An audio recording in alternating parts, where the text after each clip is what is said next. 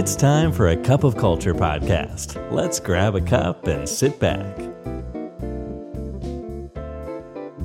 ได้เวลาจิบกาแฟคุยกันเรื่องวัฒนธรรมองค์กรกับ A Cup of Culture แล้วนะครับ สวัสดีครับคุณผู้ฟังครับ ขอต้อนรับคุณผู้ฟังเข้าสู่กาแฟแก้วที่ 239 กับผมบอลสุรัตน์ครับ ในกาแฟแก้วนี้เนี่ยนะครับ อยากจะชวนคุณผู้ฟังพูดคุยถึงเรื่องหนึ่งนะครับ ซึ่งมันเกิดจากการที่ ผมเองเนี่ยได้มีโอกาสได้ทำงานกับลูกค้าบางรายนะครับ โดยเฉพาะลูกค้าที่เป็นองค์กรใหญ่ๆ แล้วก็มีหน่วยงานนะครับ หรืออาจจะมีความซับซ้อนของธุรกิจพอสมควรเนี่ยนะครับ แล้วมันก็เกิดปัญหาคลาสสิกอันหนึ่งซึ่งองค์กรใหญ่ ๆ ที่มีหน่วยงานมากมายเนี่ยมักเจอกันก็คือการทำงานแบบตัวใครตัวมัน หน่วยงานใครหน่วยงานมันนะครับ หรือที่เรารู้จักกันก็คือการทำงานแบบไซโลนั่นเอง EP ก่อนๆเนี่ยนะครับเราพูดถึงเรื่องของการทำงานในเชิงนวัตกรรมค่อนข้างมากนะครับแล้วเราก็พบว่าการทำงานแบบไซโลเนี่ยมันเป็นผลลบต่อการทำงานนวัตกรรมค่อนข้างหนักเลยนะครับ เพราะว่าหัวใจของการทำงานนวัตกรรมเนี่ยก็คือการที่เราต้องระดมความคิดที่หลากหลาย จากมุมมองที่หลากหลายด้วยนะครับ หรือที่เราได้ยินคำหนึ่งก็คือการทำงานที่ต้อง collaborate กัน ทั้งในมุมของการที่เอาทักษะความสามารถ มุมมองแง่คิดต่างๆ ที่แตกต่างกันไปเนี่ยมาช่วยคิดค้นมาช่วยกันระดมหาไอเดียใหม่ๆ แล้วก็พัฒนาไอเดียนั้นนะให้มันเกิดมาเป็นรูปธรรม แต่การทำงานแบบไซโลเนี่ยมันจะไม่เอื้อให้แต่ละหน่วยงานแต่ละแผนกเนี่ยมาทำงานกันได้จริงนะครับ อีกส่วนหนึ่งซึ่งเราพบชัดเจนเลยว่าต้นเหตุของการทำงานแบบไซโลที่เป็นอยู่มากๆในแต่ละองค์กร จริง ๆ มันมาจากจุดเริ่มต้นที่เป็นเรื่องที่ดีนะครับ ก็คือมีการเซต performance ชัดเจนนั่นเองว่า เพื่อที่จะ ไปถึงเป้าหมายขององค์กรเนี่ยแต่ละฝ่ายจะต้องส่งมอบอะไรบ้างนะครับ และแน่นอนครับก็มีการตั้งสิ่งหนึ่งที่เขาเรียกว่า KPI หรือ Key Performance Indicator ขึ้นมา เพื่อจะเป็นตัวชี้วัดว่าแต่ละหน่วยงานแต่ละแผนกเนี่ยไปถึงเป้าหมายหรือเปล่า แล้วก็แตกแยกย่อยไปถึงในระดับบุคคลเลยนี่เวลาทุกคนอิงกับ performance ของตัวเอง หรือหน่วยงานตัวเองเป็นหลักเนี่ยก็จะเกิดสิ่งหนึ่งที่เรียกว่าการทำงานแบบตัวใครตัวมันนะครับ ก็คือแผนกฉันมาก่อนตัวฉันมาก่อน โดยที่ไม่ได้สนใจว่าแล้วภาพรวมขององค์กรจะเป็นอย่างไร ในยุคหนึ่งวิธีการแบบนี้อาจจะเหมาะสมที่ต่างคนต่างทำเนี่ยมันใช้ได้ครับ แต่ในยุคที่จะต้องรวดเร็วที่จะต้องตัดสินใจไวๆ แล้วต้องคิดไปด้วยกันตลอดเวลาแบบนี้เนี่ยมันจะทำไม่ได้แล้วครับ เพราะว่าเขาก็จะตั้งคำถามตลอดว่าท่านทำไปแล้วฉันจะได้อะไรทำไปเนี่ยกำลังจะทำงานให้คุณหรือเปล่า อะไรอย่างนี้เป็นต้นนะครับ ซึ่งก็ ตรงนี้ก็เป็นปัญหาหน้าปวดหัวหลาย ๆ องค์กรที่ยังเป็นอยู่นะครับแล้วก็ยังแก้ได้ยากมาก ๆ เลย แล้วโดยเหตุแบบนี้นะครับ เราก็ทราบกันว่าผู้องค์กรที่เป็นองค์กรยุคใหม่ ๆ เนี่ยนะครับเขาก็เลยไม่ได้ใช้เรื่องของ KPI เป็นเครื่องมือหลักละเพราะรู้ว่ามันจะไม่นำไปสู่การทำงานในเชิงนวัตกรรมนะครับ เราคงเคยได้ยินเครื่องมือในการที่ใช้วัด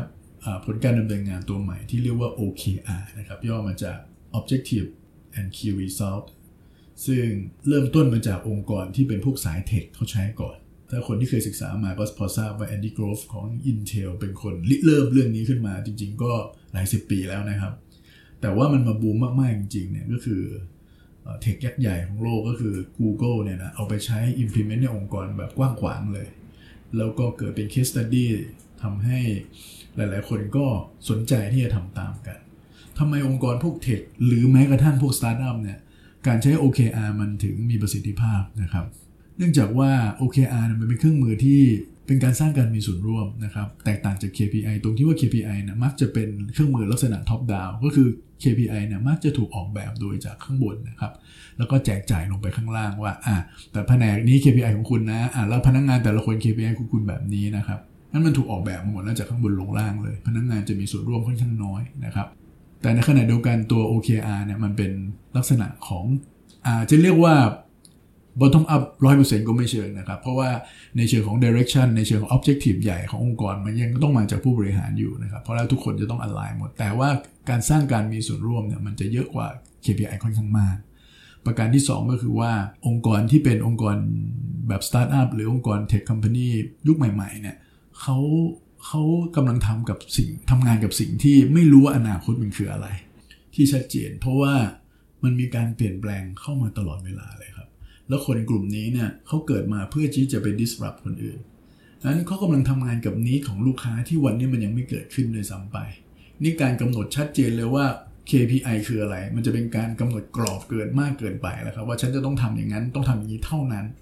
ในขณะเดียวกันในองค์กรของ tech หรือสตาร์ทอัพเนี่ยเขาส่งเสริมให้แต่ละคนเนี่ยทำงานแบบสุดแรงสุดกำลังนะครับแล้วไม่ได้สนใจว่าจะต้องถึงเป้าหรือเปล่านะครับเพราะงั้นการตั้งเป้าหมายแบบ OKR มันเลยค่อนข้างที่จะเป็นเหมือนเป็นความฝันเป็นอะไรที่มันเป็นคำอธิษฐานครับบางทีเขาใช้ว่าคำอธิษฐานอะไรนะครับคือ มันอาจจะเกินไปจากความคาดหวังของเราเลยนะครับ เพื่ออะไรครับเพื่อการเติบโตขององค์กรมันจะได้เติบโตแบบ exponential หรือโตแบบก้าวกระโดดในแบบของสตาร์ทอัพนั่นเอง นั่นจะเห็นเลยไหมฮะที่มามันอาจจะแตกต่างกันกับองค์กรที่ทำงานในธุรกิจแบบปกติ KPI ก็อาจจะได้ผล แต่ในมุมของสตาร์ทอัพเนี่ยก็ต้องบอกว่า KPI เอาไปใช้ 100%ไม่ได้ครับนะครับอันนี้วันนี้มันก็มีข้อพูดคุยกันเหมือนกันอะอย่างที่พูดตอนต้นก็คือ KPI มันมีข้อจำกัดหลายอย่างเหมือนกันนะฮะแล้วก็มีคำถามหลาย ๆ องค์กรแล้วครับว่าฉันควรจะอยู่กับ KPI ต่อไปไหมในขณะที่มี OKR เข้ามา หลาย ๆ องค์กรก็เริ่มเอา OKR มาปรับใช้กับองค์กรของเรา ซึ่งแม้จะไม่ใช่ tech ไม่ใช่เป็นสตาร์ทอัพก็ตามเนี่ยนะครับ วันนี้ 2-3 ปีผ่านไป องค์กรเหล่านี้ก็เริ่มตั้งคำถามอีกแล้วว่ามัน work จริง ๆ หรือเปล่า บางองค์กรถึงขนาดเลิก KPI แล้วก็มา implement OKR เลยทั้งองค์กรก็มีนะครับ หรือบางองค์กรอาจจะเริ่มจากการไป implement กับบางหน่วยงานก่อน แต่ก็พบว่ามันมีความท้าทายหลาย ๆ อย่างเลย เวลาสวิชไปที่ OKR มันมีความไม่เข้าใจกัน มันมีแต่ละคนเนี่ยก็เขาเรียกว่าทำงานแบบ OKR ในรูปแบบวิธีการคิดแบบเดิมๆ มันก็ยังไม่ค่อยมีประสิทธิภาพเท่าไหร่ วันนี้ก็เลยอยากจะมาเล่าให้ฟังว่าจริง ๆ แล้ว OKR กับ KPI เนี่ยมันอาจจะอยู่ร่วมกันได้นะครับ มันอาจจะไม่ได้บอกว่าอะไรดีกว่าอะไร หรือฉันจะต้องเลือกอย่างใดอย่างหนึ่ง แต่มันก็เริ่มมีสูตรในการผสมผสานทั้งสองฝั่งเข้ามาแล้ว ถ้าเราใช้ทั้งสอง ฝั่งร่วมกันได้ล่ะในองค์กรของเรามันจะดีกว่าไหมแทนที่จะต้องเลือกอย่างเดียวนะครับนั้นเท่าที่มีโอกาสได้ไปหาข้อมูลมาเนี่ยนะครับ มันก็จะมีการทำงานผสมผสานระหว่าง OKR กับ KPI 2-3 รูปแบบด้วยกันนะครับ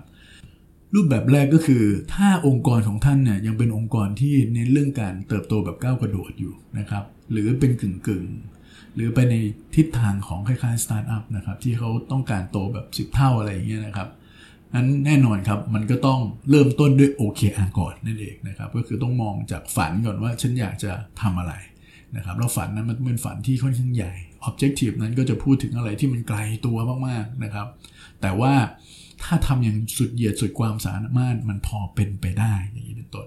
ก็ใช้ OKR เป็นตัวตั้งต้นนะครับ แล้วก็ Key Result นะฮะอ่าใน Key Result แต่ละตัวซึ่งเป็นตัวบอกว่าแล้วอะไรคือสิ่งที่ฉันต้อง บรรลุเพื่อจะไปถึง Objective นั้นได้นะครับ ตัว KR แต่ละตัวเนี่ยนะครับ เราสามารถที่จะสอดแทรกตัว KPI เข้าไปได้ครับ เพื่อที่จะเกิดการวัดผลที่ชัดเจนมากขึ้น เพราะว่าตัว KR เนี่ยหรือ Key Result เนี่ยมันค่อนข้างจะเป็นอะไรที่จับต้องได้ละจะเป็นอะไรที่ค่อนข้างจะเป็นจำนวนจะเป็นตัวเลขในระดับหนึ่งละนะครับ เพราะฉะนั้นเนี่ยตัว KPI ที่มีการระบุเลยว่าจะไปถึงตัวเลขเท่านั้นเท่านี้เนี่ยนะครับ หรือใช้ตัว KPI พวกเนี้ย เป็นส่วนในการที่จะให้โบนัส หรือว่าการที่จะให้เงินให้ทองกันเนี่ยนะครับ ก็สามารถที่เอาไปสอดแทรกในตัว KR ในแต่ละตัวได้นะครับ อันนี้เป็นแบบแรกนะครับ คือเริ่มต้นจากตัว Objective ตามแบบ OKR ก่อนนะครับ ใช้ OKR เป็นตัวเริ่มต้น แล้วใช้ KPI เป็นตัวสอดแทรกนะครับ หรือในขณะเดียวกันบางองค์กรเนี่ยนะครับ ก็ไม่ได้เป็นองค์กรในลักษณะแบบโตก้าวกระโดดขนาดนั้นนะครับ เป็นองค์กรที่มีการเติบโตอย่างต่อเนื่องเป็นปกตินะครับ ปีหนึ่ง20-30%หรือ 100%อะไรเงี้ยก็ว่าไปก็ถือว่าดีมากแล้วอย่างเงี้ยนะครับเพราะฉะนั้นเนี่ยองค์การเหล่านี้เนี่ยก็ยังสามารถที่จะใช้ตัว KPI เป็นเอ่อ เป็นเครื่องมือหลักได้นะครับเหมือนเดิมนะครับ เพียงแต่ว่าตัว KPI เนี่ยมันจะต้องสอดคล้องกับกลยุทธ์ขององค์กรที่จะไปด้วยนะครับ เพราะว่าตัว KPI เนี่ยหลายองค์กรเนี่ยเริ่มต้นก็ทำได้ดีครับ คิดถึงวิสัยทัศน์คิดถึง vision mission ขององค์กรต่างๆ แต่ว่าพอเดินเดินไปปุ๊บเนี่ยกลายเป็นว่าของใครของมันละฉันโฟกัสเฉพาะตัว KPI ของแผนกฉัน โดยไม่ได้มองภาพรวมขององค์กร แบบนี้เนี่ยมันในที่สุดมันก็มันก็เป๋มันก็เป็นไปได้ยากนะครับ อะแล้วอย่างเงี้ยในรูปแบบที่ 2 แบบนี้เนี่ยตัว OKR จะมาผสมผสานกับ KPI ได้ยังไง วิธีการคือแบบนี้ครับเราจะพบว่าใน KPI ของแต่ละสายงานเนี่ยบางครั้งเนี่ยมันมีความท้าทายมันมีความยากยกตัวอย่างเช่น อยู่ๆเราตั้ง KPI ไว้ แต่มันนั้นเกิดโควิดขึ้นมาไอ้ KPI ที่ตั้งไว้เนี่ยมันเป็นไปได้ยากแล้วถูกไหมครับอะเพราะฉะนั้นเนี่ยแทนที่เราจะไปปรับลด KPI อ่านะฮะเราใช้ OKR ได้ไหมครับ เพราะว่าฝันที่คิดว่ามันง่ายมันกลายเป็นไม่ง่ายแล้ว เราก็ใช้วิธีการใช้ OKR เข้าไปเสริม ในตัว KPI ที่เราคิดว่ามันน่าจะทำได้ยากนะครับแล้วก็ให้แต่ละส่วนแต่ละหน่วยงาน เขามีโอกาสได้คิดถึง OKR ของเขาเองในหน่วยงานแยกของเขาเองหรือส่วนบุคคลของเขาเองนะครับว่าทำไงถึงจะ support objective ที่มันดูท้าทายมากขึ้นแบบนี้ได้มากขึ้นนะครับงั้นจะเห็นว่ามันก็เป็นการเหยียดตัว มันก็เป็นการกระตุ้นการมีส่วนร่วมของพนักงงานใน KPI ตัวที่มีความท้าทายสูงๆ แล้วมันก็อาจจะเป็นวิธีการในการทดลองการใช้ OKR แล้วดูว่ามันเหมาะสมกับองค์กรเราหรือเปล่านะครับอะเพราะงั้นเนี่ยในรูปแบบนี้ก็เป็นการเอา OKR เนี่ยไปช่วยเสริม KPI ตัวที่มันยาก ตัวที่มันเริ่มมีความท้าทาย มีสถานการณ์ หรือสิ่งแวดล้อมต่างๆ มันเปลี่ยนแล้วมันทำให้สิ่งที่มันดูเหมือนจะเป็นไปได้มันเป็นไปได้ยากแล้วและนี่เป็น 2 วิธี นะครับที่ท่านสามารถที่จะผสมผสาน OKR กับ KPI เข้าด้วยกัน ผมต้องเรียนว่าในปัจจุบันเนี่ยเทรนด์มันเริ่มเป็นแบบนี้แล้วจริงๆนะครับก็พบว่าวิธีการเดียวมันอาจจะไม่ค่อยเหมาะสมเท่าไหร่ละนะครับถ้าพูดถึงองค์กรค่าเฉลี่ยโดยทั่วๆไปนะครับการพิจารณาเอา 2อย่างนี้มาผสมผสานและทำให้มันอยู่ร่วมกันได้ผมว่าน่าจะเป็นวิธีการที่น่าศึกษามากขึ้น ท่านอาจจะมีวิธีการใหม่ ๆ ของท่านก็ได้นะครับ แต่ว่าสิ่งหนึ่งที่ควรจะเริ่มมองก็คือว่า เออมันอาจจะไม่จำเป็นจะต้องเลือกวิธีการใดวิธีการหนึ่ง แต่มันสามารถทำงานร่วมกันได้ครับ วันนี้กาแฟหมดแก้วแล้วนะครับ อย่าลืมนะครับ ไม่ว่าจะตั้งใจหรือไม่ก็ตามเนี่ยวัฒนธรรมองค์กรจะเกิดขึ้นอยู่ดีครับทำไมเราไม่มาสร้างวัฒนธรรมองค์กรในแบบที่เราอยากเห็นกันล่ะครับ สวัสดีครับ And that's today's Cup of Culture. See you again next time.